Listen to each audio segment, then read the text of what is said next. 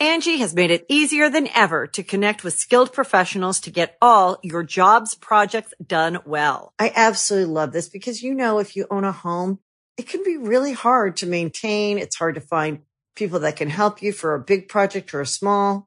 Well, whether it's in everyday maintenance and repairs or making dream projects a reality, it can be hard just to know where to start. But now all you need to do is Angie that and find a skilled local pro who will deliver the quality and expertise you need.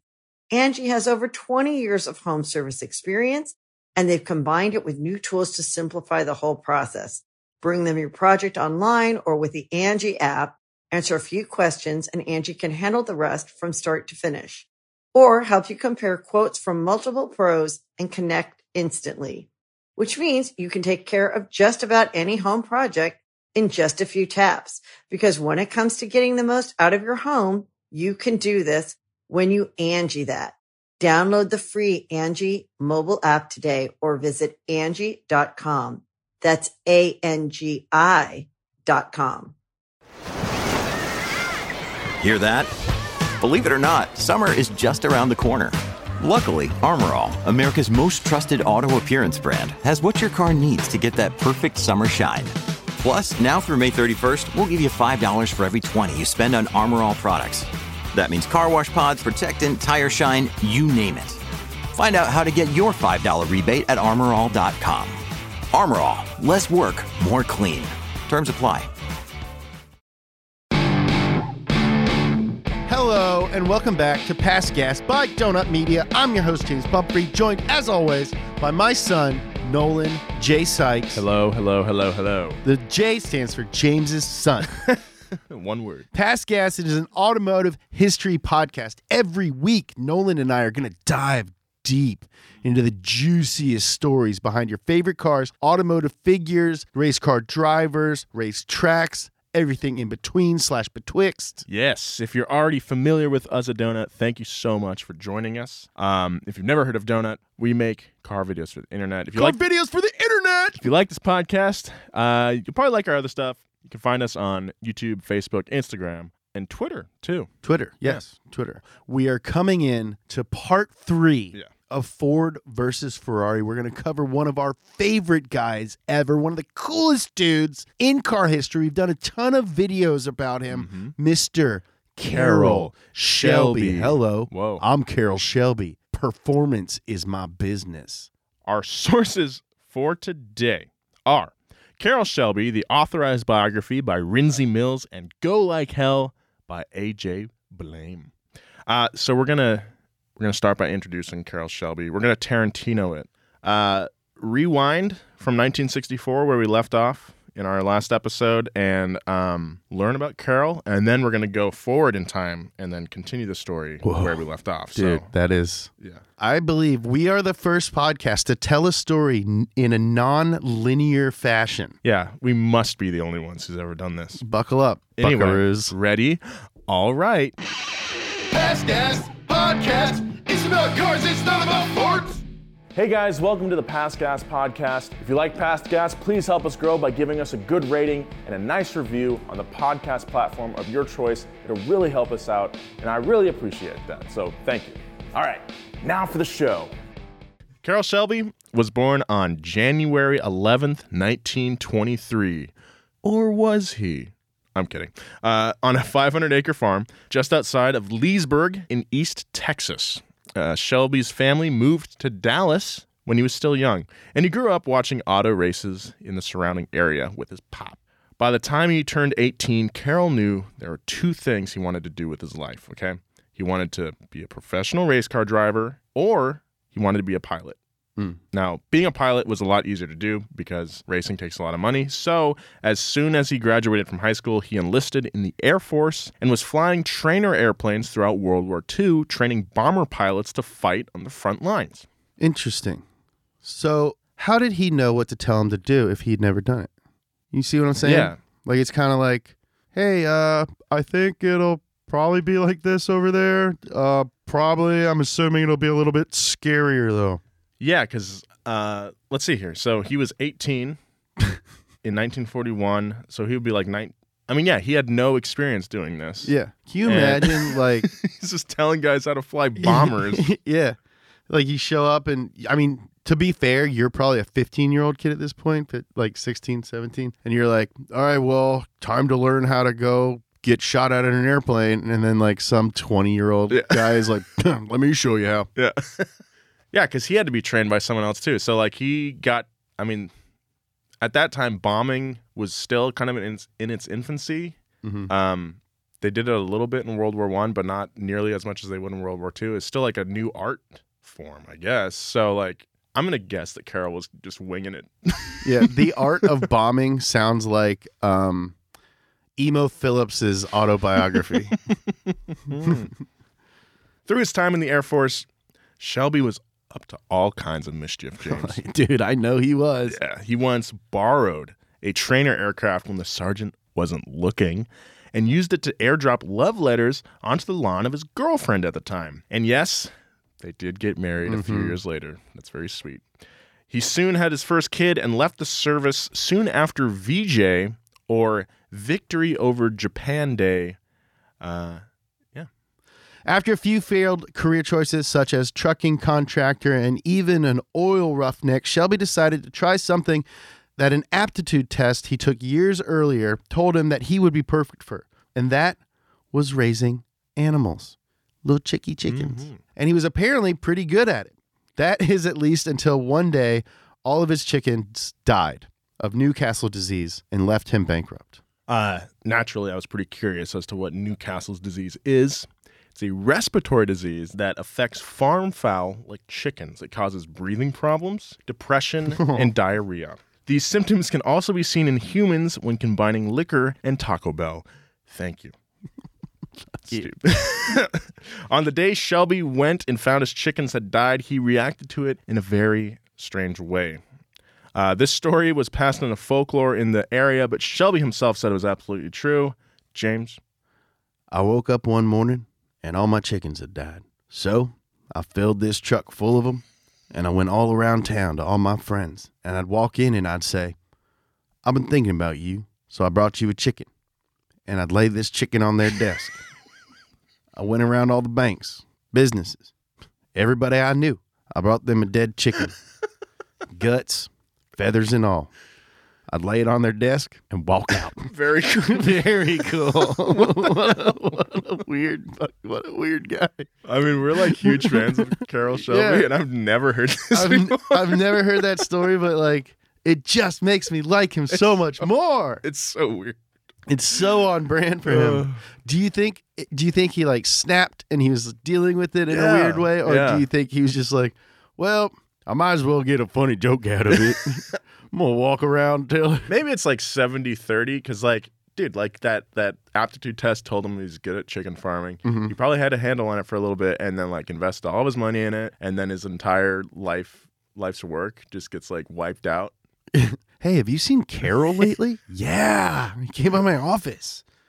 During his stint as a poultry farmer, Shelby had begun pursuing another lifelong interest. He started racing. Mm.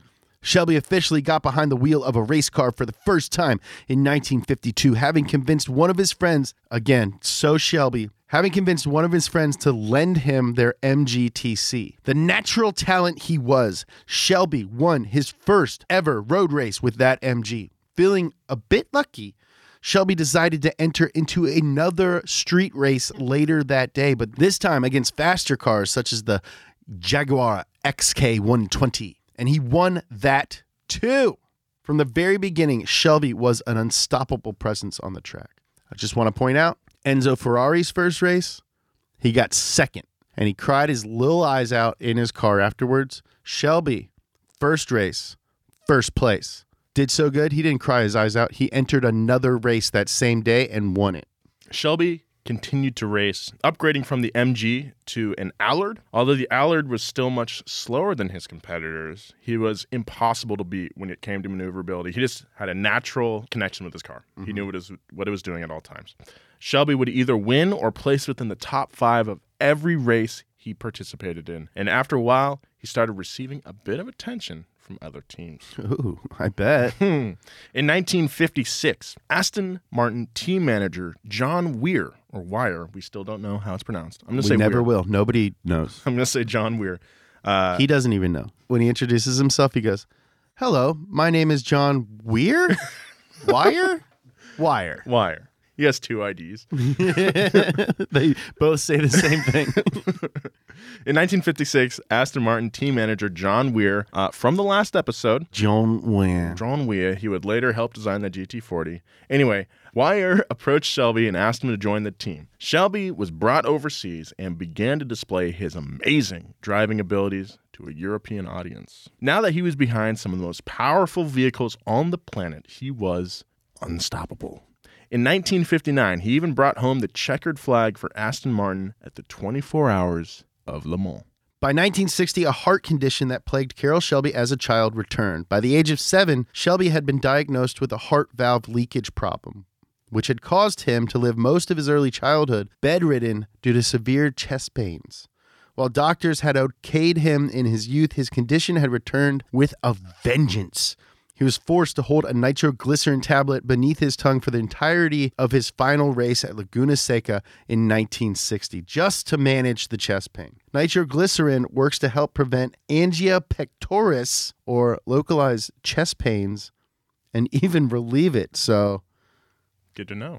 good to know. Of course, Shelby won that race, but was forced to retire from racing immediately after that, the age of 37. That's crazy to think about. That it's 37. That's old as frig, dude. Is it? For an athlete? Maybe. Dude, 37's super old. I guess not for race car drivers. There's like half of the guys in NASCAR are like 58. Yeah. But for like an athlete to be 47, like LeBron James is old and he's my age. How old is he? He's 34. He's 34. Yeah. We graduated high school the same year. That's crazy. He like I thought he was like 40. Right? yeah. Because athletes are younger than us. He retired at 37, but like that's not young to No, retire. never- yeah, I guess so. like he retired from an old man disease, like his heart hurt. Uh, but Carroll Shelby wasn't the kind of man to just sit back and do nothing. He immediately opened his own racing school and began teaching people the way of the Shelbs. Shelby decided that his new purpose in life would to leave his mark on the automotive industry, and he opened up a small shop in Venice, California, not Italy, so he could do just that. By the way, uh, the shop's address was 1042 Princeton. I looked at it on Google Maps last night, and now it's just like some lame work living space thing. Like, there's no, you would never know. it's like know. a WeWork. yeah, Carroll Shelby's Yeah. shop is now a WeWork. basically. Just like people in there drinking kombuchas Yep. And writing scripts and pretending they have a business. Yeah, exactly. It's, I mean, that's most of Venice, though, right now, right? I guess either that or the heroin addicted homeless. It's a beautiful city. Yeah, we have a real housing problem here in Los Angeles going on right now. And Venice is at the epicenter. you know, where else can you buy an $8 million home and step on a heroin needle? He dreamed of building a European sports car powered by an American V8. And lucky for him, AC Motors had just lost their engine supplier for the AC Ace Roadster, leaving a bunch of empty bodies just begging for a V8. Please give me a V8. Please, please, sir. Just like those homeless people in Venice are begging for our politicians to wake up and our Yeah. citizens to wake up and find some sort of solution. No one can't even afford a 10 bedroom home. Yeah, I'm forced to look for these just pathetic seven bedroom homes. Yeah, you're It's slumming so it. gross. And a barely even a mansion. Dude, the last place you looked at didn't even have a freaking menagerie. I don't want anybody hosting a donut show who doesn't have an impressive menagerie and a roller coaster. All right, Shelby. Shelby was a huge Chevrolet fan, so of course they were his first target for his patented Texas Charm. Unfortunately for him, though, they had no interest in supplying engines for such a project, as they were still trying to appear as predominantly anti-racing, despite the existence of their very own sports car. To learn more about why they were anti racing, check out the episode of Bumper to Bumper where we talk about the secret Corvette that Chevy tried to kill. Nice plug. Thank you. Uh, they did not want a car in or outside their lineup that could outperform their very own Corvette, a car that had become the performance standard in America. So I think on Chevy's part, that's actually pretty reasonable. Well, actually, what was going on was Chevy had a 52% market share in the States. And if they reached 60%, then they would like violate antitrust laws and the American government would force them to like cut themselves up. So they were in this weird situation where they didn't want to get any bit, they didn't want to do any better Mhm. because it would be worse for them. They were like just like riding this wave of, okay, perfect amount of success. Yeah. Chevy had been kicking ass and taking names with the Corvette and did not want to power a car that would make it obsolete. So Shelby went to the only other option he had Chevy's biggest rival, the Ford Motor Company. Hank Deuce. After a bit of sweet talking and some batted eyelashes, Shelby convinced Ford to supply engines for the Roadster. The 4.3 liter small block V8 engine was immediately mated to a four speed transmission, and the first Shelby Cobra was born. Yes, James. What? Perfect instincts. I was going to ask you for sound effects. I didn't even have to ask. Race fans watched as the Ford powered Cobra just freaking wiped the track, and Chevy's market share finally started falling. Shelby had done one thing that other companies had struggled to do he built a car that could beat the Corvette. Yeah. Mm-hmm. But to Shelby, just beating Chevy would never be good enough. He wanted his car to be faster than anything else. And to do that, he hired a young engineer by the name of Pete Brock. Pete Brock looked at the Cobra and determined it needed a more aerodynamic design. Uh, if you're familiar with the Cobra, which you should be, it's got a giant mouth on the front, and that just traps a ton of air. While Shelby firmly believed that when it came to racing, horsepower was king, uh, Pete Brock had a radically different approach. He believed that the best way to increase the on track performance of the Cobra would be to redesign the body. Shelby wasn't on board with the more aerodynamic design, uh, but he believed in the young Pete Brock. Hey man, you got some crazy ideas, and honestly, I, I don't know if I if I'm on board with them, but I trust you. But if you screw this up, Pete, look at me, I will kill you. Uh huh. So this design better work. Yeah, okay, boss. Shelby just walks away. and he's just like, he calls his mom. uh, there was a lot to risk with this design. I'd and- say so. yeah. and Shelby wanted to make sure it was done right. So he provided Brock with a friendly reminder that if the new design didn't outperform the Cobra, then he would receive a promotion from engineer to customer at Shelby American. Not really a promotion. No, that's a demotion. Yeah. What was born was the racing coupe that looked radically different than anything else that had ever come out of Shelby American. The design was so radical that an aerospace engineer told Pete Brock to his face that the design would never work. Despite that, he stuck with his design, and the beautiful Shelby Daytona coupe was born. The Daytona utilized a larger 4.7 liter engine capable of producing over 400 brake horsepower. But the improved aerodynamics eliminated any issues at high speed normally suffered by open cockpit designs. This car could reach a top speed of over 190 miles per hour, which was good, as Shelby had once again set his eyes back at the 24 hours of Le Mans. We'll be right back with more of this story, but first, a word from our sponsors. Angie has made it easier than ever to connect with skilled professionals to get all your jobs projects done well. I absolutely love this because, you know, if you own a home, it can be really hard to maintain. It's hard to find people that can help you for a big project or a small.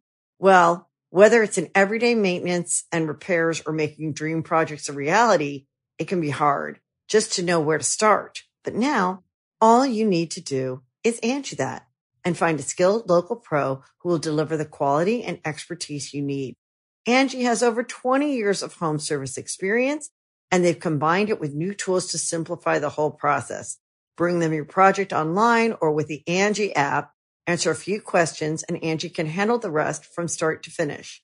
Or help you compare quotes from multiple pros and connect instantly. Which means you can take care of just about any home project in just a few taps. Because when it comes to getting the most out of your home, you can do this when you Angie that. Download the free Angie mobile app today or visit Angie.com. That's A-N-G-I dot com.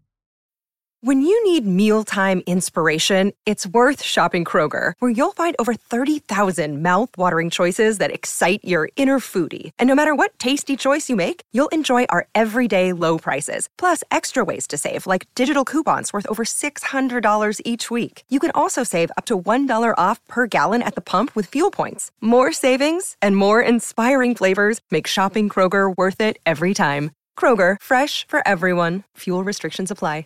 1964. Is this the one that Ford had the hard time with last time? The Daytona? Oh, No. in 64. Yeah. Yep, this is so now we're back. Okay. That was the flashback. Oh yeah. And now we're back to where we were. We're back in 1964. no, but the car is called the, The Shelby. car's called the Daytona. Okay, so 1964. Yeah. Goofus has already wrecked two of those Ford GTs with the chocolate all over his hands. Mm-hmm. But so Ford is having a tough time. This is like their zealous year. Hank Yeah. Deuce is just throwing money at all the at all the problems. They Ford has tried to buy Ferrari. Ferrari backed out at the last minute because Ford, you know, broke their agreement. Yep. And Ford is in France just trying to beat Ferrari. They've spent millions of dollars on this car that kind of blows. Yep. Shelby shows up With his Daytona. with And his Daytona.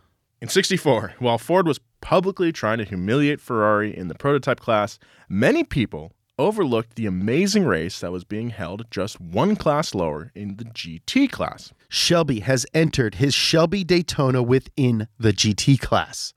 Not only did Shelby win that class that year, the Shelby American team placed fourth place in the entire race. While Ford had supplied minor financial support to his team, the executives were shook by what Shelby had actually managed to do. He had built a GT car that could fight above its own weight class and keep up with an entire racing class above it. Hank Deuce, aka Henry Ford II, who is actually Henry Ford's grandkid. Mm-hmm. Edsel was his dad. Was enamored with the Shelby American team. And after the absolute tragedy of a race that his team had endured, Hank decided to finally hand the reins of the GT40 over to Carroll Shelby. When it came to fighting outside his weight class, Shelby was a master. Mm-hmm. By 1965, America was in the throes of a full on speed revolution. Children had begun to rebel against their parents, de- deciding they did not want to live their parents' lives. I don't want your life! Instead of choosing a repressed 1950s era lifestyle, people longed for a sense of independence and freedom. Having a repressed 1950s lifestyle may have been the opportunity of your lifetime, but I don't want your life. And car, I don't want your life. And car manufacturers were fully taking advantage of this popular social movement by building muscle cars mm. specifically tailored to fill those needs. As AJ Baime puts it, speed was nothing but sex. And it was true. Yeah, true words have never been spoken. Whenever I do speed, all I want to do is have sex. And whenever I have sex, it's really fast. Like the Marlboro Man of the past, racing had become the personification of manhood, and its popularity was soaring through the roof. Over 5 million people went to view live. 50 million. Whoa, Yeah. that's 10 times as many as I originally said. Over 50 million people went to view live races in 1964. To put that into perspective, last year in America, the number of people who went to a live NASCAR race or IndyCar combined, seven Wow. people. It's true. People go to your racetracks. Yeah, go to your racetrack, s- support racing. You think you're your car dude? Go watch racing. The popularity of the sport had grown so much that even Hollywood in California had begun incorporating fast and flashy automobiles and their drivers in their films, such as the James Bond franchise or Gone in 60 Seconds. The New York Times noted the new trend in 1965 and commented on the rampant automania that was taking place in the U.S. Never before has a romance between man and machine blazed so strong, wrote a Los Angeles Times columnist. Ford was no stranger to capitalizing on this trend. In a shareholders meeting, Henry Ford II announced that The company is now enjoying the most successful operations in its long history, don't you know? they had reached an all time sales record of $9.67 billion worldwide and had a record profit of $505 million, all while employing nearly 337,000 people. The Mustang was on its way to becoming the best selling launch vehicle of all time, and Ford Car and Truck Division Vice President Lee Iacocca Lee Iacocca. knew he wanted the Mustang to become the consumer performance icon of the Ford lineup.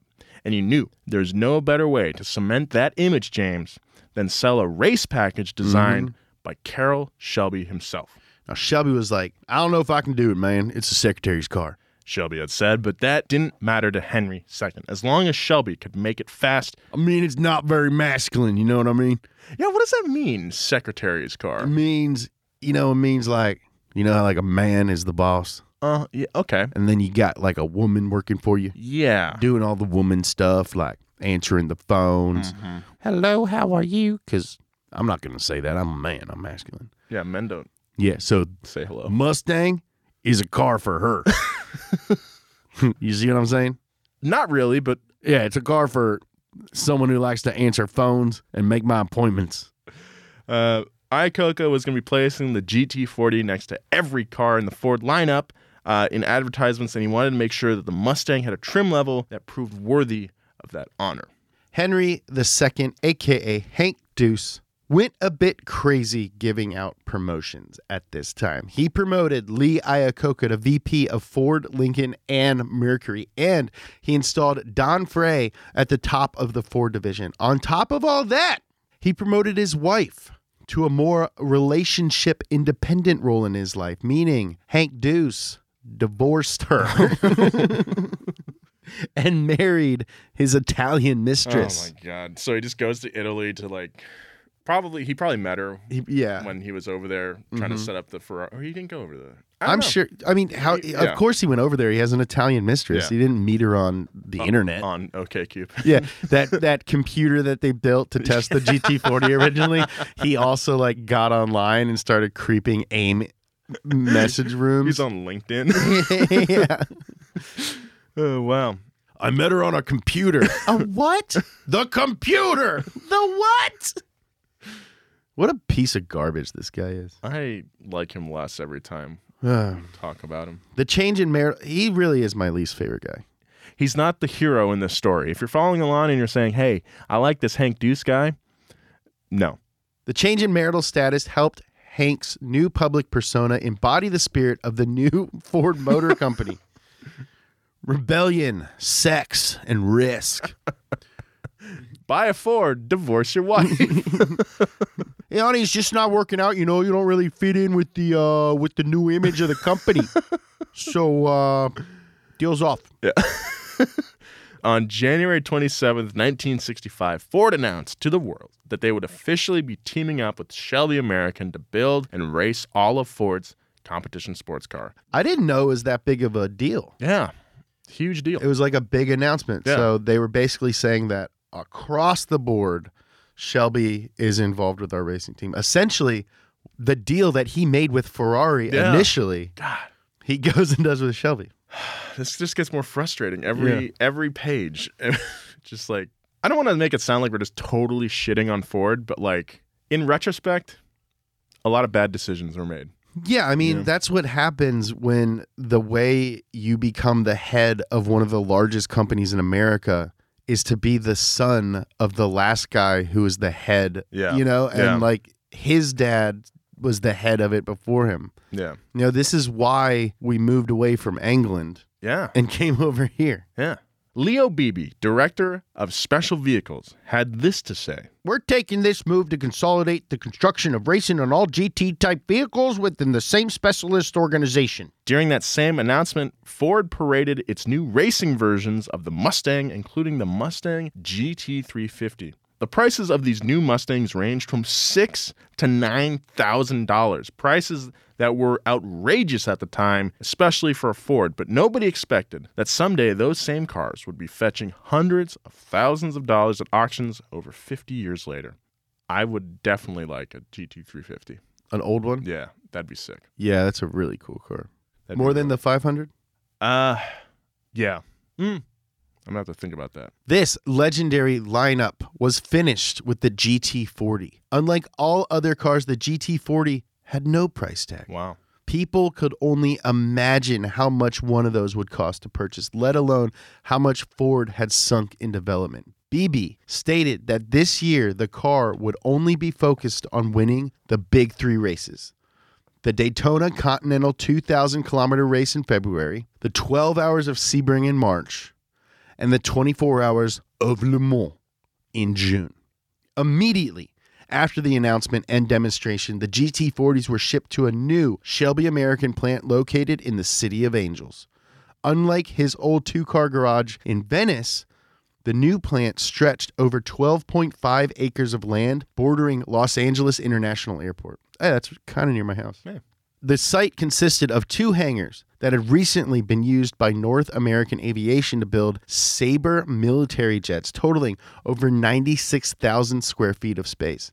Again, I had no idea, even though we've done so many you Yeah. know videos on Shelby, I had no idea what a massive partnership this was. Yeah, this is huge. Like, Yeah. it's just so cool to see a guy go from like homegrown basically Mhm. into like being, I won't say corporate, but like, I mean, he made it. You know, he Yeah. made it. The official move of Shelby American into the new space took place on March 1st, 1965. One hangar housed the racing shop and administrative offices, uh, while the other hangar had an assembly line. The second hangar is where each Cobra and Shelby Mustang were hand built at the rate of 125 cars per month. So that's like four cars a day almost, a little over that. Yeah. That's cool. The team had just begun adjusting to life in the new facility and had already begun speeding up. Only three years after the official debut of the Cobra, Shelby had become the largest independent sports car manufacturer in America, with its sales creeping past $10 million per year. That's insane. Was this 1965? Yeah, that's a lot of money. That's a lot of money. Wow, his business held a shocking number of similarities to the one run by Enzo Ferrari over in Maranello, but unlike Ferrari, Shelby was a bit of a showman. But it's like Hank Deuce screwed over the Italian s- sports car company and then found the equivalent American sports car company and screwed over his American wife and Yeah. find, found the equivalent Italian wife. This guy, dude.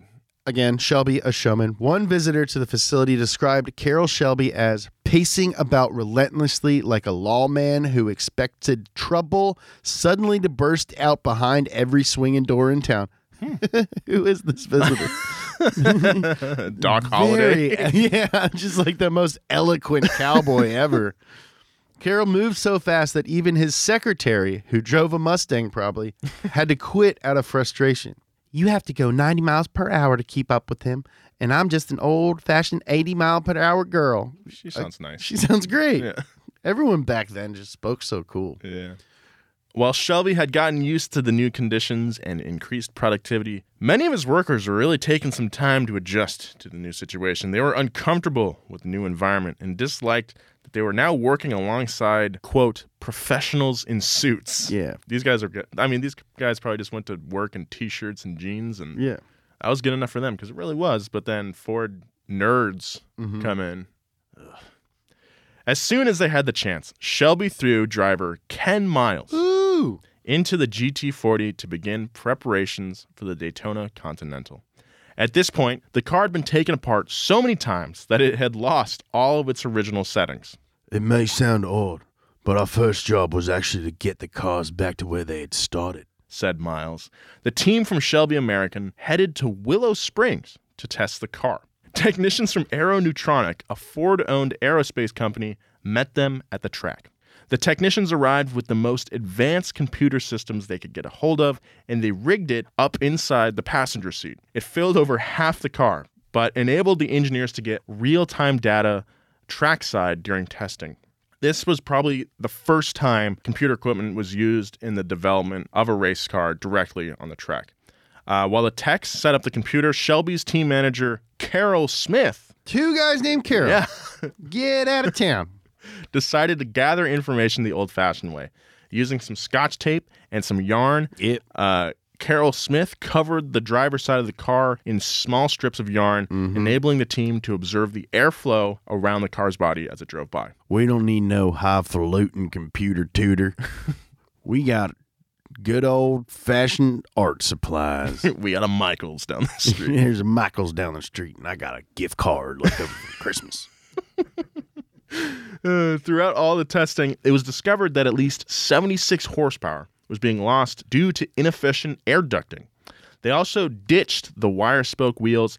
In uh, they traded them out for mag wheels, which saved about 30 pounds of rotating mass, which is a lot. And they also fitted wider tires on the rear to prevent wheel spin. Engineers were working day in and day out to make a car that could truly stand up against the Ferraris at Le Mans. In fact, Shelby's team frequently took amphetamines Yeah! to fuel frequent all night work sessions getting the car ready. Don't do drugs, but tight. These dudes are just like, Dude, what if we?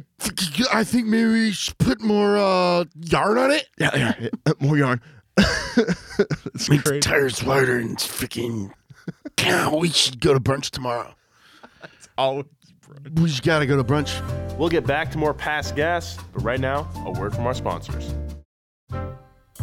Throughout all of his testing, Shelby American held a strict closed door policy, which was a stark contrast to that of his Venice shop. While at his Venice shop, people were, you know, encouraged to come in. Yeah, just hang out, man. Yeah, dude, it's, fuck, it's freaking the beach, dude. We're just building race cars over here, dude. That's pretty chill, dude. Yeah, dude, that's so chill. It's so cool.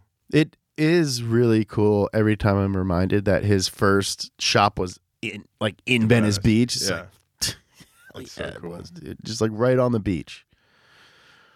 But at the new facility, it wasn't as chill Mm-mm. because Ford put armed guards at multiple levels and had constant surveillance going on all the time. Mm-hmm. It was a virtual police state. It's crazy. You could not enter the facility without permission. Hey, can I come in? No. Damn it. Uh, while we've mentioned his name before, we haven't really explained who Ken Miles is yet. Prior to joining the Shelby American team in early 1963, Ken Miles had achieved an almost cult like status in Southern California sports car scene. Just like us. Yeah. He, Just like you and me. yeah, we're Ken Miles. We're, We're, like basically Ken Miles. the Ken Miles of media. He was known for his delicate touch and lightning fast reactions. and he even opened his own small tuning shop off the Hollywood Highway, aka the 101 for all you LA listeners.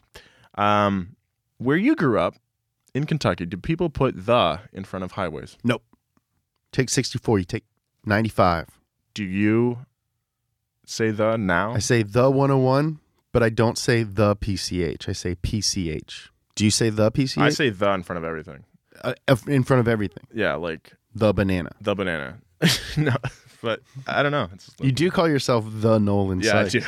do. The Nolan Sykes. I love when people do that on like social media. Like they put the Nolan J Sykes as Yeah. like their Instagram. Well, it's because they slept on it Yeah. and they don't have it anymore. So dumb. Um, Ken Miles spent his day tinkering on about any cool car he could get his hands on, and of course, racing them on the side.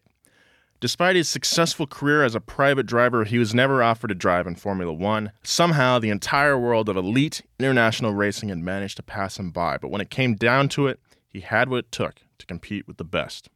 Ken was built of tougher stuff that only a few of his colleagues were actually old enough and experienced enough to understand. He had lived through World War II, and unlike Shelby, he had served on the front lines. He'd served as a tank driver in the British Army and participated in recon and recovery missions, meaning like he would go into hot zones and rescue people. Yeah, or with a go- tank. Yeah. That's sick. Get in, mate. Uh, his lightning fast reflexes saved his life on multiple occasions, including an encounter with a German officer as he rounded a hallway on foot in battle. Dude, like Yeah. freaking battlefield. Yeah, meaning he killed a Nazi OK Corral style. What's that mean? I don't like just like quick draw He McGraw. shoot him, or are you sure he didn't kill him with a knife? How do you know he didn't crack his neck like Arnold? I choose to believe that he ripped the guy's head off. yeah, just twisted it off like sweet, a grape. sweet dreams, you pug. That's badass though, dude. yeah. Yeah, while he never spoke of the war, he would wear his old army jacket like a flag on his back all throughout the 60s. Damn, dude. Like, he was proud of his service, but he also knew that the racetrack was not the place to be rem- reminiscing over war stories. In fact, he took his job as a racer very seriously. He even once said, You know, I'd rather die in a racing car than get eaten up by cancer. it was that attitude that made him the perfect candidate to be a lead driver at the upcoming Daytona endurance race. I'd rather die in a race car than get eaten up by cancer. I'm gonna go get a hot dog. You guys want anything? Just totally unprompted. yeah, he's just like sitting on the wall, just like staring off. He's like, "Yeah, I'd probably rather die here." In the pits before the race, Shelby made sure that Miles was introduced to his new racing partner, a Texan named Lloyd Ruby. Though Shelby pronounced his name Lloyd Ruby. Lloyd Ruby. Is that a joke? no, I don't. I think it's. I remember reading that. Lloyd Ruby. Lord Ruby. Uh, Lloyd there Ruby. must be some way we're not getting it. So Ruby was an experienced IndyCar driver, but Miles was worried that he would not do very well. Ruby walked so slowly that he appeared to be drunk, and Miles had no tolerance for anyone who was slower than him. You walk slower than me. Screw you, dude. you walk slower than me, mate. I got no tolerance for it. I only like fast walkers. He'd love Jesse. Jesse walks so fast. Yeah. Both Ruby and Miles had such thick accents and such different thick accents that they could barely understand what each other was saying. Yet when they put Ruby behind the wheel, he was incredible, Ooh. Nolan. He was flat out the entire time and flew around the track. Luckily for Shelby, Miles and Ruby formed a connection deeper than words and could convey their entire race plan with a simple nod. That's crazy. Shelby was floored as he was washed over with a wave of confidence at the team he had chosen. That's good stuff. Everything's fallen into place. The exact opposite. Finally working out. At 10 a.m., the race began. While it only lasted 12 hours, Daytona was incredibly tough on cars. Ferrari driver John Surtees immediately took the lead in his prototype V12. Shelby knew that his only chance to win was for Surtees to break down. And as luck would have it, Surtees blew a tire a few hours into the race, and his Ferrari was thrown into the grass, removing him from the race entirely. Mamma mia, my tire, she blew. The GT40 was finally in the lead, and it held that position until the end of the race. At 10 p.m., the checkered flag waved, and Shelby's cars had placed first through fifth. Oh, After preparing over eight weeks for the race, the team had finally brought home a checkered flag for Ford, and more importantly, for Henry II. This was the first time in more than 40 years that an American car had won at a sanctioned international race. Wow. And how did Shelby respond to the good news? I got drunker than shit. That's a quote That's a quote. from the dude. Quote unquote. I got drunker than shit. Yeah, that means we don't have to bleep it. Yeah. It's a quote. It's historical. Needless to say, Enzo Ferrari was pissed. How could Ford dump so much money into a car and just win? Where was the work ethic? The entire GT40 project had gone completely against the standards held by Enzo Ferrari. Ford was starting to win, and he was having none of it.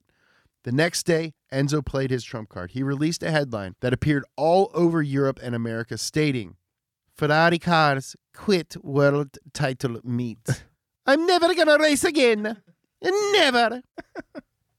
Of course, everyone knew he was bluffing. If Ferrari stopped racing, there would be no more Ferrari. No, I'm not bluffing. I mean it. Enzo, come no, on. I don't want to race Come no on. more. Enzo, if you stop Oh. racing, your brand is dead. We all know that. You don't even care if a Ferrari goes away. Don't say that. It's how I feel sometimes. Oh. What's the problem? I feel like everybody like a Ford, nobody like a Ferrari. Look, man, they just won one race. One race. Tell me you like me. Well, that, I of course I like you, You Enzo. do? Yes, but Are you a break up with it, Enzo? no, I just I love you. I love you too. but his his willing Enzo's willingness to reach to release such a headline demonstrated just how displeased he really was, and frankly, how much of a drama queen he was. But Ford and Shelby didn't care about how displeased he was. They were too busy preparing for their second big race of that year, the 12 Hours of Sebring. Carroll was sitting in his office one day when his phone began to ring. It was Alec Ulmann, the man behind the 12 Hours of Sebring. Hey, Carroll, I got this car. It's called the uh, Chaparral or something. Uh, it's this weird Texan guy, Jim Hall. Yeah, he built it. Either way, this guy wants to race. Now, technically, it doesn't actually qualify, but that's all right. Who uh, who really is the FIA anyway? yeah, no, man, it's Chevy powered. Yeah, I'm thinking about pitting Ford against Chevy. Yeah, I think it would bring in a lot, and I mean a lot of happy audience members. Okay, okay, I hear you about to say no over there, but just hear me out, okay? I'm very poor and I need this. I've been losing a lot of money. I really, really need this. Thanks, Carroll. Obviously, this was a pretty solid arg- argument on Ulmann's part, and despite the fact that the Chaparral was rumored to be secretly funded by Chevrolet, Shelby still agreed to let it run under one condition.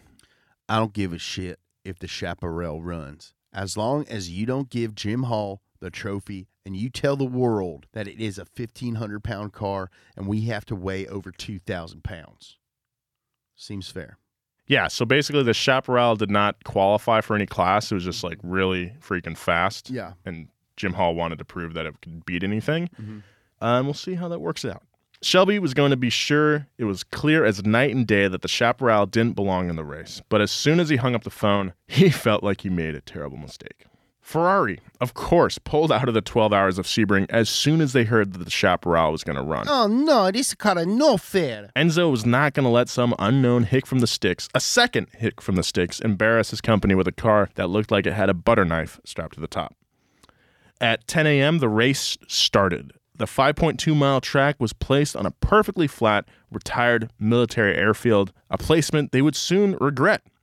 Uh, the chaparral was impossible to catch on the flat ground. It was impossibly fast and absolutely wiped the floor with its opponents. If you guys are unfamiliar with Sebring, it's one one of the most legendary tracks in the U.S. But two, I if you have the time, definitely try it out on one of like one of your simulators, like Forza. It's such an incredibly complex track, and it is completely flat. Mm, no hills. No hills. At 3:25 p.m., it started to rain a lot. Within minutes, the track was pounded by a tropical storm and flooded the track. Water was upwards of 6 inches deep in some places. Visibility was non-existent and the race had slowed to a crawl. Uh, Phil Hill brought his GT40 into the pit. When he opened the door, water poured out of the car. As he tried to get out, Shelby pushed him back get in back in there. while a mechanic punched holes in the floor with a hammer to drain the water. Watch out for my balls. Hill screamed. Of course, the race was a disaster. Even truck driver Red Pierce suffered during this race as he was spotted unconscious, face down in the water in the paddock. He had apparently been electrocuted by a soaked generator. Wow. Unsurprisingly, though, Hall won the race with the Chaparral, taking away Ferrari's victory streak at Sebring. While the trophy was officially awarded to Shelby and his team, the news media only cared about the Chaparral. Headlines read, Hall ushers in a new era at Sebring. Of course, Shelby was pissed alongside everyone else at Ford. They had one more chance to fix their reputation, and that was the 24 hours of Le Mans. During the Le Mans test weekend, Shelby's health issues had started catching up with him yet again. His angina, grow up. All right, sorry. His angina, which is his chest pain, was killing him, literally. About five years prior, Shelby's doctor told him that there was a chance that it would lead to his death within five years. And he had been given that news almost five years ago to the day. So he's like, I'm might die today. yeah. hey, what day is it? Oh, crap. Oh. Shelby lived every day with the fear that at any moment his heart could give out and he'd be dead. But he didn't let that stop him from racing. And by the way, I know they didn't have cell phones back in the 60s. That was a joke, okay? The coolest change to the GT40 happened without Shelby's involvement. Over the past four months, while Shelby had been busy in racing the previous GT40s, Roy Lunn, remember him from the previous episode, mm-hmm. had devised a little scheme at his personal shop, Kar Kraft. He and five other staff members had been busy building the newest prototype racer for Le Mans. And this prototype had one major change, and that was the engine. The previous 289 cubic inch Fairlane V8 had been replaced with a much larger, much more powerful big block 427 7 liter V8. Woo woo. Big boy. Yeah, we can get a woo woo. Woo woo. All right. The engine was huge. It was the largest engine that Ford had ever produced up till then. Seven liters was the max displacement allowed by many racing organizations at the time. If that wasn't the case, I'd imagine they'd gone bigger. of course, a bigger engine required bigger exhaust, and the new exhaust stuck out of the rear of the car like cannons. The seven liter engine had already conquered stock car racing that year, winning curiously 48 out of 45 Grand Nationals. Um, I don't know how that's possible, but that's what happened. Uh, they were excited to see if the engine could handle running against the best of the rest of the world had to offer. Testing of the new version of the GT40 began almost immediately after presenting it to Don Frey in May. The race was one month away, and everyone was on a very tight schedule. They're never efficient with their time. It feels like No, it's always it's like, like- the deadline's coming up, guys. Yeah, they're like a velocity yeah. car show. SEMA is two days away, and we Yeah. just started working. I gotta build this race car in 48 hours to go win Le Mans. They brought the car to Romeo, Michigan, where they tested it on a high speed test track. The car was terrifyingly fast. In fact, test driver Tom Payne, a Ford deal. Why do they keep letting dealership owners drive their cars? I was about to say. A Ford dealer owner from Michigan said, Well, I suppose you'd like to know what the dials were reading. Well, I don't have the nerve to look down at them. To be honest, I'd be scared if I had driven the car over 200 miles per hour on my second lap. Why are they giving these cars to They dealers? just keep handing over these like multi million dollar race cars to guys who own their dealerships. And like So they're stupid. all like, even that guy's quote is like, I was too scared to look at any of the stuff. yeah. So, like, what good is testing? It's like, how fast did you go? I don't know. Did you know it was scary in there? I had my eyes closed half the time. I just won a raffle. Uh, immediately after, they decided this is the car they needed for Le Mans. They ordered another one be built and shipped the one used in testing off to Shelby for additional tuning. They dubbed this new version of the GT40 the GT40 Mark II. just like Iron Man. Oh, Back yeah. at his assembly plant in LA, Shelby was increasingly exhausted from the pre Le Mans schedule, and his health had been consistently declining. But he still used his good old Texas charm to win his way into the hearts of every person he met. Ford had a great racing year in 1965. They had won NASCAR and Indy. The only race left on Ford's agenda was Le Mans, and the responsibility of winning that race was placed firmly on Shelby's shoulders. One day, Shelby gave Hank Deuce a tour of his facility, showing him his collection of GT350s and Cobras, along with the two new GT40s. Shelby was described as a kid in a candy shop. A Ford exec even commented to Henry, Can you imagine a guy getting paid for doing this? Shelby was doing what he loved, and he was not afraid to show it. But back in Italy, it was a different story. Oh no. Ferrari had just begun testing his new 4 liter V12 330 P2 at Monza. A promising new local Italian racer named Bruno Deserti was invited to test the car for Ferrari. This test would also act as an audition to cast Deserti as an official Ferrari racing driver, something he had always dreamed of, or should we say, nightmared of.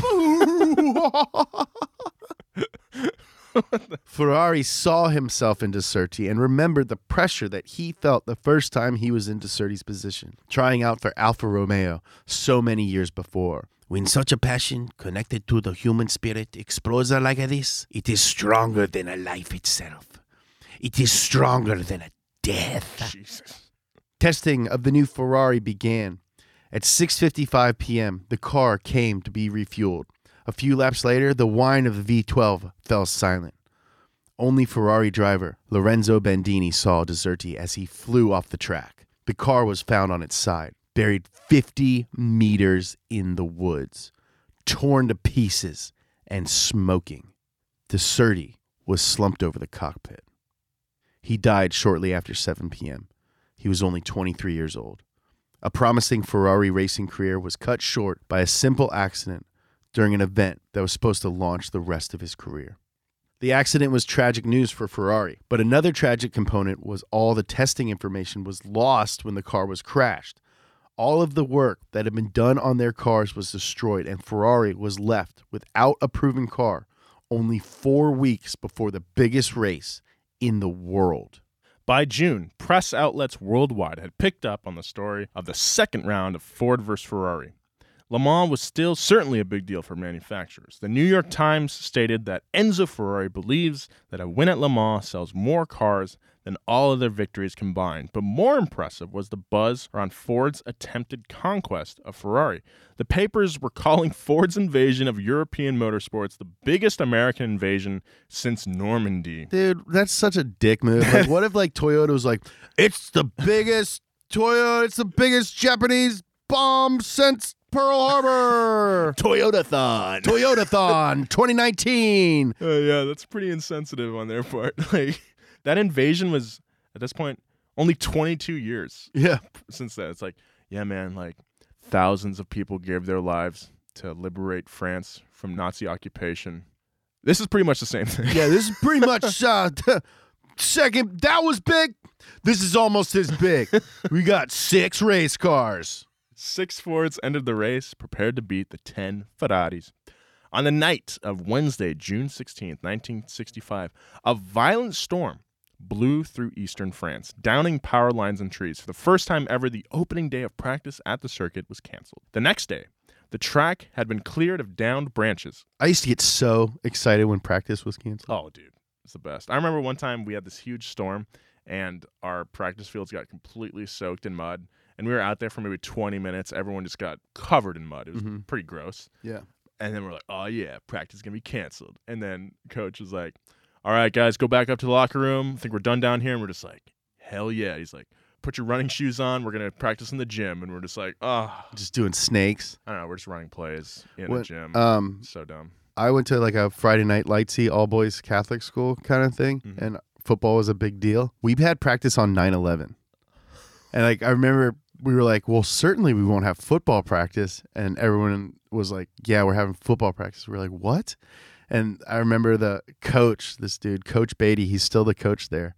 Uh, he was like, they don't want us to have practice today. They don't want us to beat Ballard on Friday night.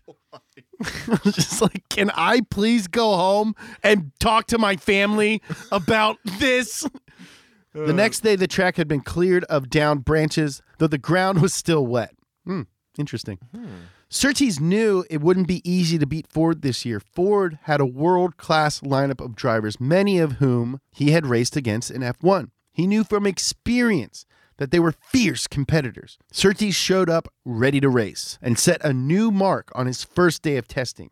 He recorded a lap time of 3 minutes. 38.8 seconds. It was only three years earlier that drivers have been challenged to beat a four minute lap time. Unlike the pits over at Ferrari, the Ford pit was filled with confusion. There were too many people. The race cars were all painted different colors and nobody knew who was in charge. The men sent from Dearborn were refusing to listen to Shelby's teams. The Shelby guys don't have degrees. They aren't real engineers, grunted Dearborn workers. There was one thing worse than a disorganized paddock, and that was an unprepared car. The new Mark II was still terrifyingly unstable at high speeds. Luckily, Roy Lunn was there to save the day. He grabbed some metal cutters and some sheet aluminum and started creating dorsal fins for the car, placing them where necessary. With the on the fly engineering solution completed by Lunn, the car was ready to race. The GT40 managed to post the best time on the board, proving that Ford had made a faster car than Ferrari. Yay. Yay! Before the race, Shelby met one of his old friends from racing days, Masten Gregory. These guys have just insane names. Masten Gregory. My name is Masten Gregory. Also, my accent, I, I listened back. Actually, he's probably like Masten Gregory. Masten Gregory. Masten Gregory. Put her there. They had won every race between the two coasts in America together. Gregory was piloting a one year out of date Ferrari 275 LM for Luigi Tonetti's North American racing team. I think we mentioned him in, in Episode one? Episode one. Everyone there knew there's no possibility of them winning with a obviously outdated car. Gregory was one of the first Americans to move to Italy to try to make it big in European racing. He was famous for two things his trademark Coke bottle glasses and his aggressive racing style, paired with his even more bizarre crashing style. Gregory crashed cars in the most glorious way possible. Whenever he would lose control, he would uh, simply stand up and jump out of the car before it hit whatever was in his path. He, he'd done it twice and survived. That's insane. That's dude. hilarious. It's like when you're in a Grand Tur- or not Grand Turismo, Grand Theft Auto like Mhm. five, and you just bail out. Yeah. Unlike Shelby, Gregory had inherited his fortune at the age of 19 from his deceased father. He blew it all on racing Hell yeah! and was now trying to eke out a living from his past glories as a driver, slowly becoming more and more irrelevant. That's what I'm going to do. yeah. Mm-hmm. Hey, remember I used to be on YouTube? Shelby saw what would have happened to him if he had not been forced to quit due to his health concerns. A man riding the wave of his former glory as far as it would take him. While they both enjoyed catching up, they were quickly summoned back to their pits. The race was about to begin. At 4 p.m., the flag dropped. The crowd watched in awe as the cars took off.